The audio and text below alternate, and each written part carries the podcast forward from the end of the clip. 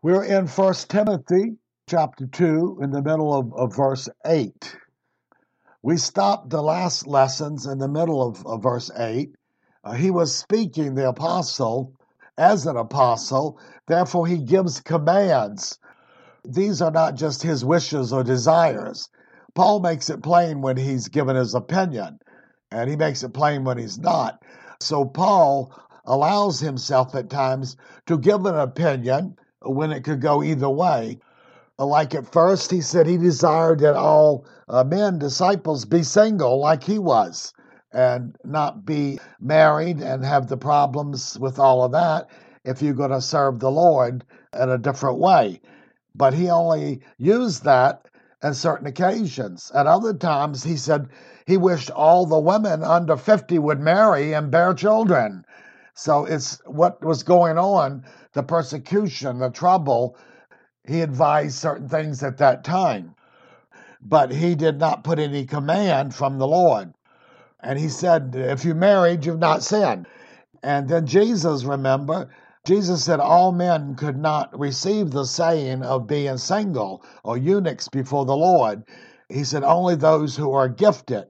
So most men and most Christians should marry or shall marry. That's the norm. Okay.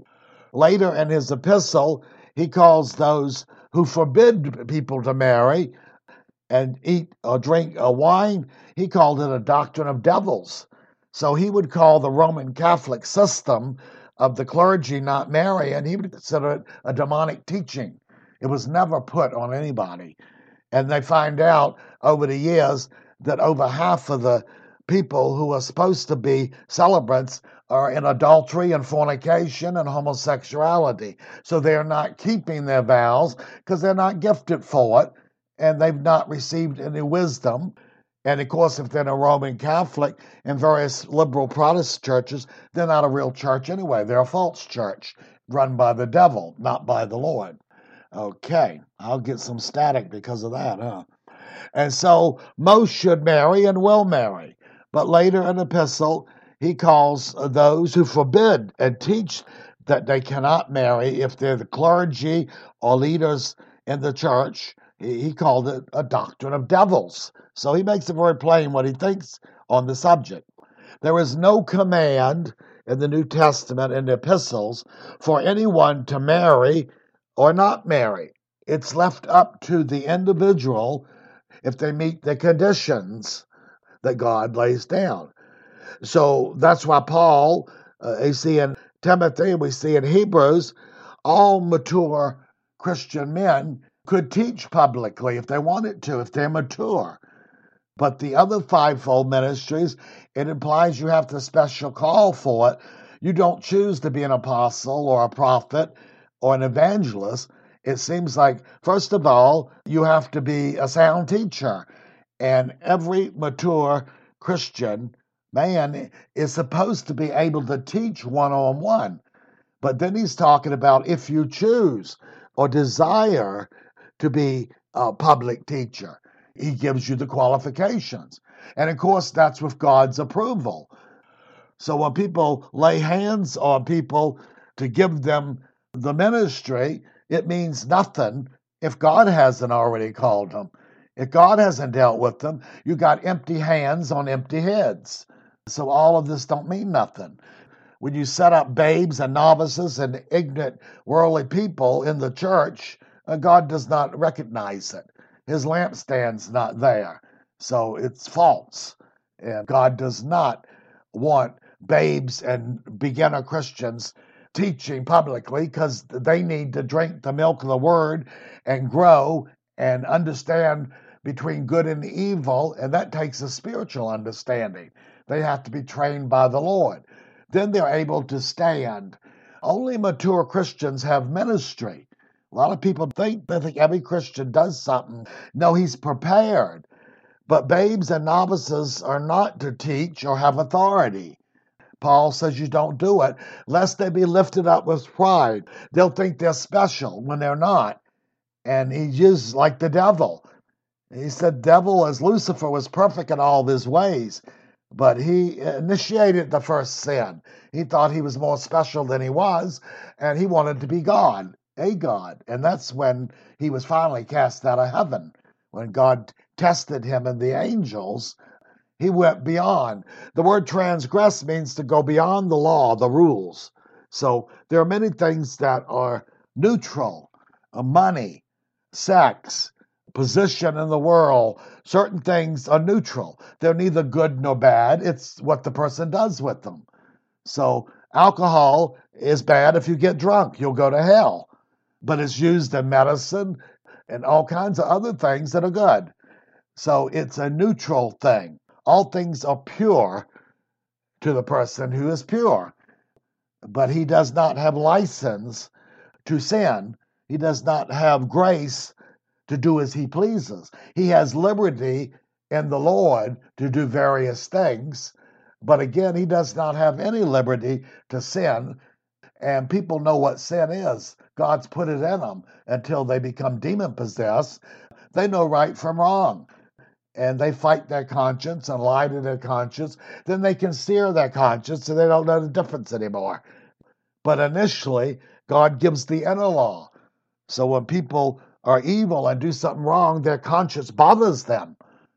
And they know something's wrong because God has set that in man. So there is no command for any Christian to marry or not marry. There were certain groups years ago that people would join and to go their particular way, and they would pray and, and tell certain women and men they were supposed to marry a certain girl or a and a lot of the women got husbands that way, but then they lost their husbands later because he later on began to figure out this wasn't of God. They tracked me.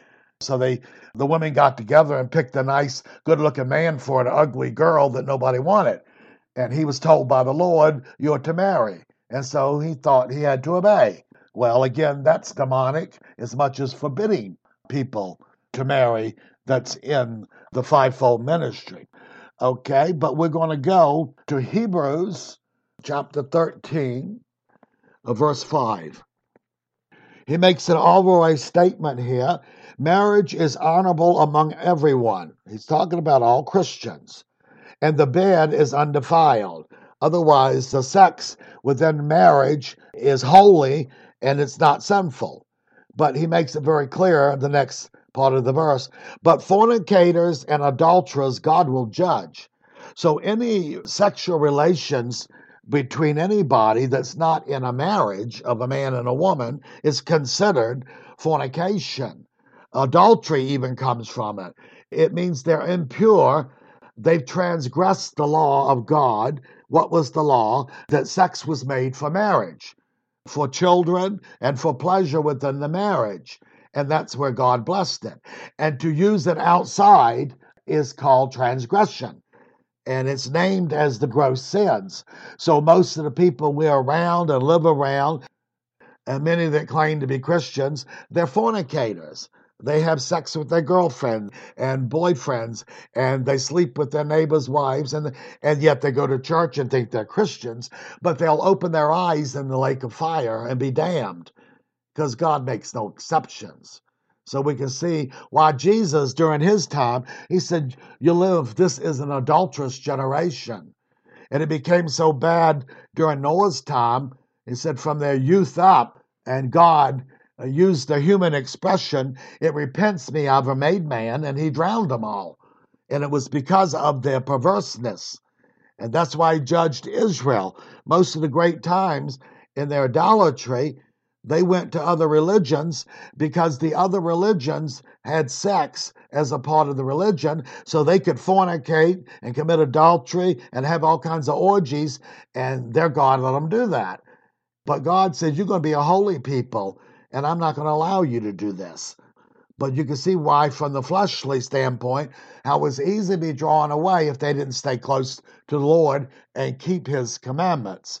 That the corrupt nature loves the pleasures of sin for a season, but it means for a season. So if you indulge and you live that kind of life in sin and pleasure and you find your own life and do as you please, that's just for this life. But you'll spend eternity in the lake of fire. So people need to reconsider uh, what they're doing. Okay, so he will judge them. And the next verse, which I thought was interesting, so I was I'm just bringing it out now. After he says that, he said, "Let your conduct be without covetousness." Be content with what you have. The prosperity people are given over to materialism. That's covetousness. And Paul said covetousness is idolatry. And he makes it very plain. He said, and you know that no idolater will inherit the kingdom of heaven. So people given over to money, love of money and things and greed and materialism, they're just as bad as the fornicator and the adulterer. But see, people, they say again, like the false religions, oh, God wants you to be a king's kid. He wants you to live heaven on earth. There's no such teaching in Scripture. They take Old Testament that was a different covenant, and God allowed them to do certain things with money and accumulate, but they still could not commit the sins of greed. They had to share. And even in the New Testament, Paul says if you have money as a Christian, he's, if you're rich, be rich in good works. And otherwise, if you've got lots of money and you just squander it on yourself, you're a bad steward and you probably won't make it to heaven because you're abusing God's ministry and what He called it for. So he says, overall, be content with your lot in life. And if it changes, good. But if it doesn't, you obey the Lord anyway. So many people, they're sadly taught if they serve the Lord, they'll get everything they want. That's a lie. That does not apply. And so they get disappointed when they try to do good and then they don't accumulate money because God is not that interested in it unless He has a particular ministry. And those who are given lots of money, He said it's liberally from God's grace that you will be liberal to others. The main context was that money excess, lots of money was to be helped for the body of Christ. It wasn't to build big homes and live in luxury. Christians cannot live in luxury. That means they're self absorbed and they're materialistic. So that's going to cause a lot of them to be speechless because they don't want to hear that. They want to believe God wants them to have all of this and they won't listen. So when they open their eyes in hell, they're not going to be too surprised. When they know the truth, then it's too late to do anything about it. So we see that living the Christian life is not an easy thing. And the darker the world gets, it's it's a foreign concept to the world. It takes the Lord and our obedience to get grace to live these ways because most people of the world, grown adults, are promiscuous and they have sexual problems. And even the ones that are faithful in their marriage, they spend four hours a day watching pornography. So if you're watching that, you are precipitation, you are sharing in that. If you find pleasure in that, you're in it. You can split hairs all you want. So once you have a sexual drawing, Paul said to the Christians to marry. It's better to marry and burn. But he didn't approve of people flirting with each other and getting the first and second base and feeling each other up. And they did everything but intercourse as if this was okay. Once you enter a sexual relationship, you're already guilty before God. And that's what he meant when he said if a man is lusting after another man's wife, he's already committed adultery and God's going to judge it more severely with the Christian. Under the old covenant, he only basically judged what they outwardly did. They could think about a lot of these things, and it was wrong, but God often winked at it, and he did not judge it until it was manifested. But in the new covenant, we have the power of the Holy Spirit, and we had to guard our minds and not meditate on uncleanness and pure things because you've entered into the spirit of it. So you got a lot of people who are idolaters and they think they're good Christians. And they covet other Christians' wealth and position. To covet is to strongly lust for something beyond the legal means. And so they want to keep up with the Joneses. They want what they got. That's called covetousness. And Paul makes it plain no covetous person who is an idolater will enter the kingdom of heaven. So we have a fine line, and people try to make this line crooked and say it's okay. they like license the sin. And God, we'll just lose a few rewards. You'll lose your eternal soul and destiny if people persist in these things. Okay? And the false shepherds will encourage you in it. Okay? Now, let's read verse 8 again. Therefore, I want the men in every place to pray, lifting up holy hands without wrath or dissension or problems and strife, is what he's talking about. Okay? And why is he doing this? Like he said, he's stating something. The Jews and the Romans and their religions and many of the other pagan religions, often they stood and lifted their hands. It was a, a common thing among all the many of the religions. If you prayed publicly or with other people, you usually stood and raised your hand. So there was not the kneeling and praying that was developed years later, uh, but you could pray in that way. Okay? So he's stating now in the new covenant, it's not the position of the body or the place you're to be, it's the heart. So wherever you're at, if the heart's right, it doesn't matter the position of the body, and it doesn't matter where you're at. If two or three Christians decide to have church in the dump yard, that's going to be the holy place where God meets them. And if there are no Christians in a beautiful cathedral, only the devil's there. God is not there with them. Okay? It's a false religion. So, what he's saying is we are to have holy hands. That means whatever our hands do, to be good or evil. The priest under the law, their right thumb was anointed with oil, and their ear, right ear, and their right toe. So their ear was to hear and be anointed to hear from God. Their hand, the thumb is the strongest of the fingers. That was what work you did. It was to be anointed by God. And your right toe, your feet, wherever you walk, was to be led by God. And that's what it meant for the priest. Before they were a commission fully, they had to have the blood and the oil put on them. Okay? And so he's saying if you're going to lift up holy hands, that means no practicing sins or things that would cause God not to hear, to answer. So God has said several times, mainly in the Old, but it applies now if you read the, the spirit of it. God said, It's your sins that have kept me from hearing you.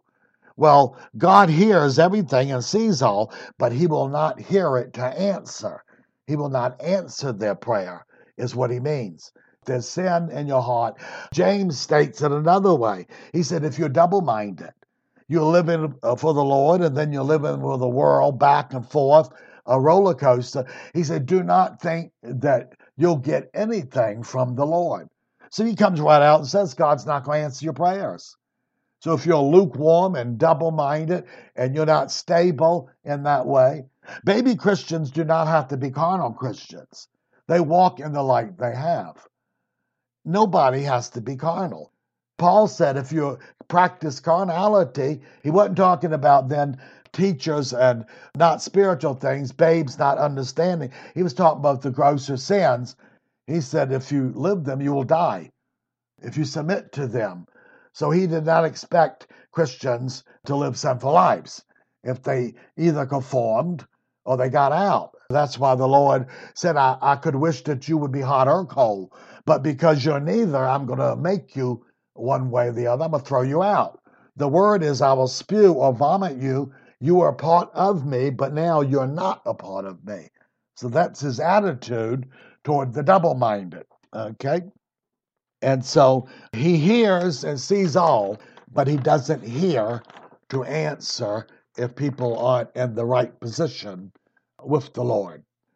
He's not interested in the prayers of the wicked people. You have people always, and even wicked when praying at times, God will do this. He's not interested in one thing that you repent. You're under no covenant, He's under no obligation. And sometimes he can extend grace and test people and see if they're going to respond. But the normal way of the Lord is not to hear sinners' prayers. The sacrifices of the wicked are an abomination to the Lord. Prostitutes under the law, male or female, their gifts would not be received. God would judge them more severely. He didn't want nothing from them because their heart was wicked. He don't need their gifts.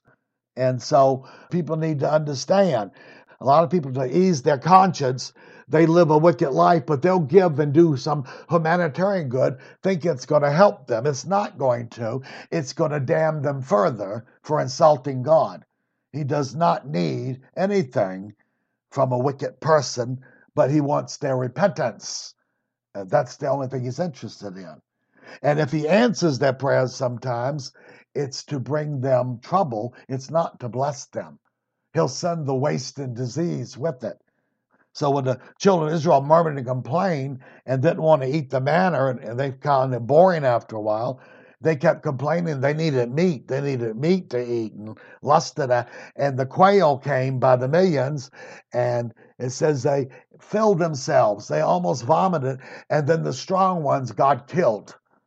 He killed the strongest ones among them because they lusted. They refused to be disciplined and trained by the Lord. So he smote them. He, but he gave them what they wanted. See? So people, wicked people and backsliders and carnal Christians asking God for things, they may get what they want, but it's not going to work for their good. So the blessing of the Lord makes rich, and he adds, there's no toil with it. So you can be rich and still be cursed. And God can let your sins come back upon you. That's his right whenever he wants to do it. So we pray without wrath, okay? Wrath is an expression of anger. You do something with the anger the difference too. Like we see programs and they're uh, appealing to you for uh, money to help certain poor people or tragedies and all of that. And most people look at it, and, and though many are generous and help, they have pity and they feel sorry for them. But they don't do anything, so it's wasted. It's compassion means you act on on the pity. And that's why James said, You think you're a Christian and you believe in the Lord, and yet your brother's in dire need, and you simply say, Well, I'll pray for you. And Lord bless you. And he says, And you don't give him anything to help him? He asks a rhetorical question Can this kind of faith save you? He's saying, Is this a real Christian faith? And what he's saying is, No, you're not a real Christian. See, that's the kind of works he was talking about, not pagan human works or Catholicism or spiritual works. If you believe something, if you believe in the Lord Jesus Christ, then you obey him or you're not a Christian. See, they think it's all mental, but it's not. You have to prove when you give your life to the Lord to get saved, you're not your own anymore. You belong to Him. So you're not free to do as you please. You've traded your master, the devil, for the Lord. And so, as you obey the devil and the world and the flesh, you're expected to obey the Lord, or you will be considered a traitor. Very simple. But people like to skirt around all of these. So, Paul was saying the same thing. So, if you feel moved to help someone, as a Christian and you feel the Lord wants you to help them, you give them something. Otherwise, why should you pity them? If you have nothing to give them, uh, you pray for them. You do something that will work for them. But vanity and feeling good, oh, isn't that so bad? It's hypocrisy as far as the Lord is concerned. So you do not pray while you have expressed anger toward people. You're continually carrying this, is what he's saying. There's a place for anger and wrath, uh, then there's a limit to it, even for the Christian. So there can be no selfish anger. There can be no selfish anger or unforgiveness or vindictiveness uh, toward people if you're going to pray. Jesus said if we don't forgive other Christians, he wasn't talking about everybody in the world. That's another false teaching out there by the false, uh, liberal, godless ministers that don't even know the Lord. No, God will not forgive us our sins if we do not forgive what Christians have done to us. And people think that's a blanket statement. Now, we're going to find out it's not. And the Christian's not required to forgive what is not asked. If it's gross sin and a person does not ask forgiveness, you do not give forgiveness. You can't do it. God doesn't do it. He can be gracious and merciful, but he cannot and will not forgive sin that's not confessed and repented of. So, do you think you're better than God? That you can do better than he can do? Peter asked the Lord, How often must I forgive my brother? Up to seven times. That was the completeness. He think I've done enough. And Jesus said, Not seven, but seven times 70. In other words, you have to continually forgive people and Christians their failures. But it does not mean the same sin repeatedly, because there's things you can do. If a Christian repeats it to the same person, there's things he has that he can do that will cause problems for this person. He's not just to say, oh, forget it. God doesn't expect you to be a doormat for other Christians. He expects them to treat you right as you'd expect it to treat them right. And if you don't, there's a problem with it. Jesus said, if you go and ask forgiveness from someone and they won't do it, he said, you call another Christian to show them that you tried to make it right and they won't do it. He said, then the churches will throw them out and have nothing to do with them. Why? because they're acting like a pagan. They refuse to forgive when Christ commands it that if people want to make things right, Christians, then you make things right. You let go of it. But if you hold their sin against them, God will hold your sins against you from that moment on. So people need to understand that. And there's uh, ways to deal with these things so we don't become bitter and resentful and spiteful. So we forgive and bear with other Christians' faith and their failures. As James says, in many things we offend all sometimes we offend people and our conscience is not aware we've done it, but that person feels offended. And we've done it sometimes, but we just aren't, aren't aware of it. He said, But if you don't offend with your mouth, you're a complete man. He didn't mean anything else you did was okay. He's simply saying it's the tongue that causes so much trouble. And so if you keep your mouth shut, you won't get into debates and arguments and gossip and slander. That's what he's talking about. You'll be a complete person, a perfect Christian in that sense. Okay? So, on the other hand, in major sins, we're not talking about petty faults. Forgot to say good morning to someone, and all week long they're hurt. Uh, it's because they need to grow up as a Christian and stop thinking about themselves. See, someone should rebuke them and say, "Grow up." We pass many people and we don't stop every minute saying how you doing? How you doing? It would occupy a whole day. But some people are so sensitive this person didn't speak to me. Well isn't that terrible? Why don't you grow up? That's what they should be told. They should be rebuked okay? James would call them foolish people. He wouldn't tolerate this. So on the other hand a major sin we do not have to forgive unless the one asks for forgiveness. There's no place in Scripture. Uh, Jesus said, If your brother sins against you, rebuke him. That is, you can express displeasure, anger, and expect the change of actions. And if it's not, you could ask a true church, but there's not many around, to expel him from the fellowship because he's a wicked person. He's already despised God's word. So he's required to. And the confession and the asking must be genuine. It mustn't be some flippant. And if they've done something terribly wrong, they should do whatever's necessary to make up, to show some feet on their action that they really are sorry. That's true repentance. You make up and do what you can if you know you've really offended a Christian the wrong way. So if a Christian does something bad enough, we're not talking about petty stuff. Paul said we forgive each other as God forgave us for Christ's sake. He wasn't talking about these little minor, some of these things we forget about and let it pass. But if it's a, a knowledgeable enough sin and it's bothering you enough, then you need to rebuke the person. You need to go to them and tell them, I don't like what you did to me. You don't have to take it. You don't have to be a doormat. You can say it's time you grow up and stop acting like a child and a heathen.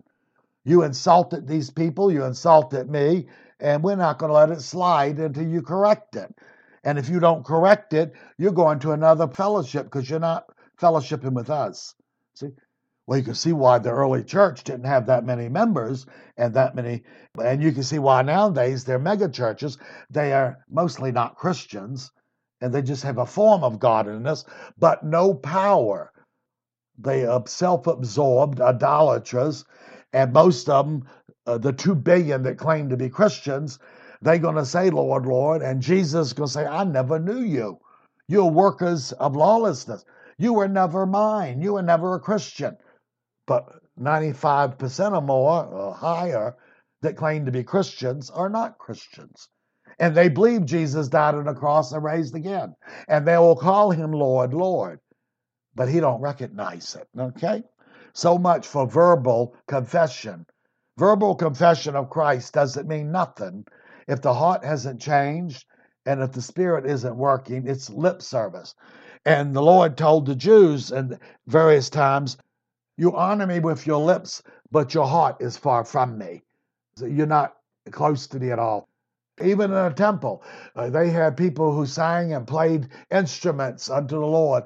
And it was like the mega churches, beautiful music, and it inspired people, and their emotions got all.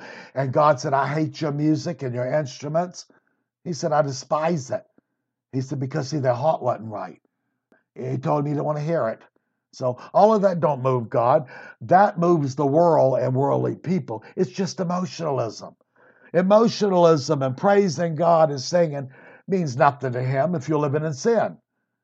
You're living in adultery and you do all that, you're going to bring double wrath on you in the day of judgment. You're a hypocrite. So he's warning. He's not into lip service, mimicking, false praise. Uh, God's not interested in that, okay?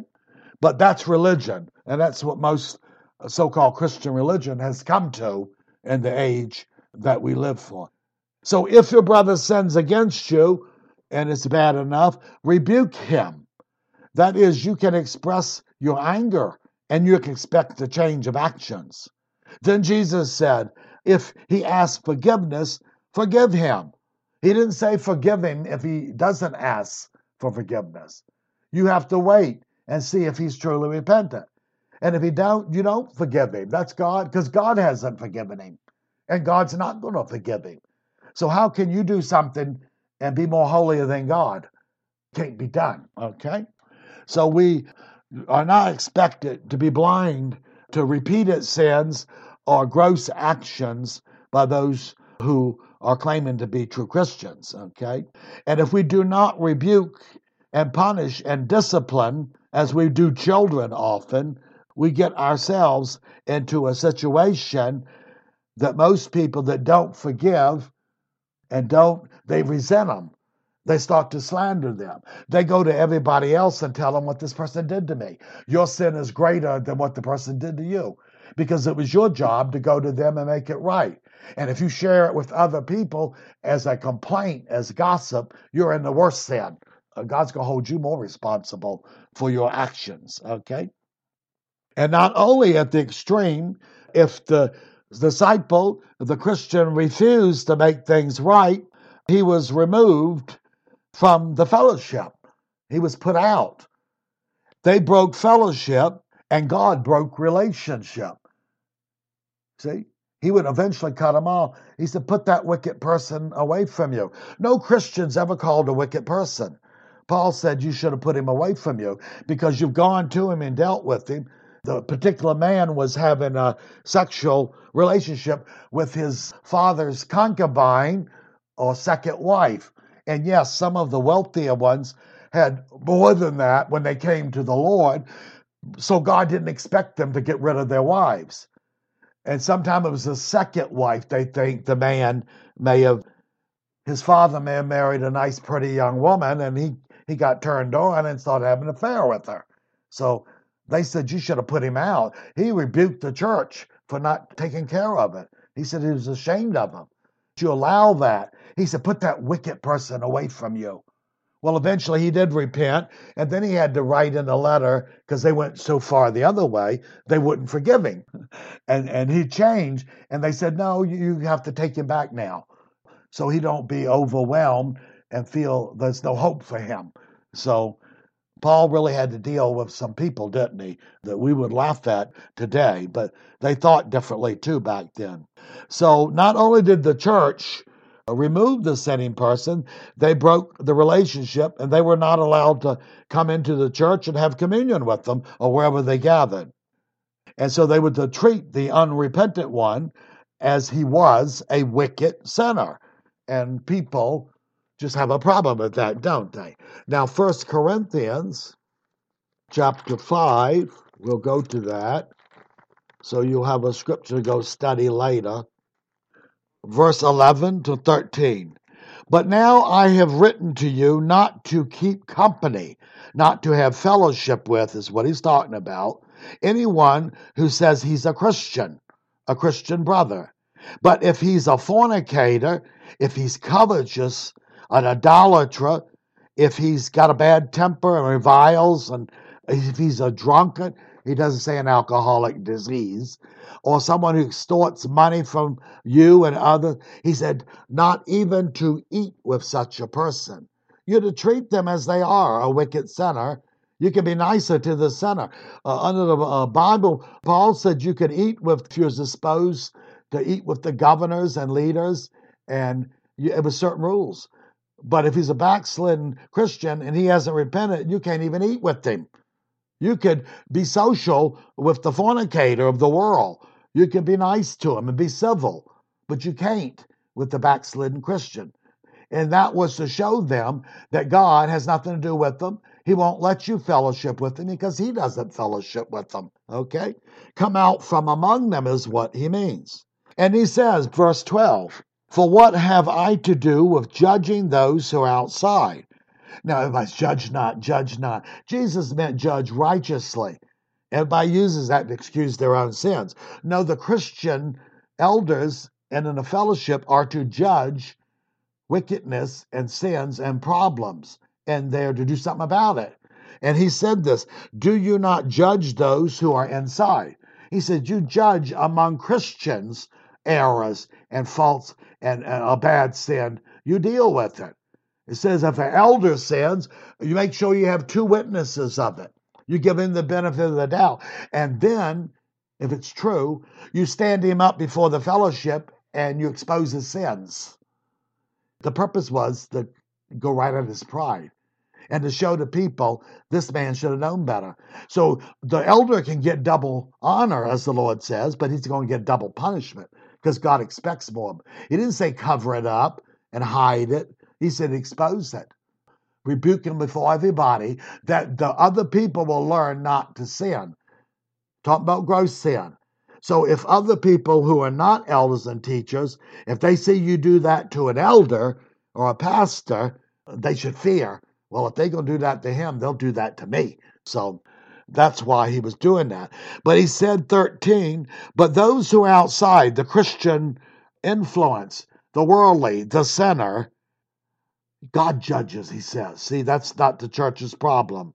Therefore, put away from yourselves that wicked person. He's talking about the one that was a Christian who was uh, sleeping with his father's wife. Okay? They hadn't repented. He said, put him out. He called him wicked. That means he's not a Christian anymore. He's lost. If he dies, he'll go straight to hell. That's what a wicked person is. No Christian is called a wicked person. He can do a wicked act, but he cannot practice and live that way. Let's take a break here.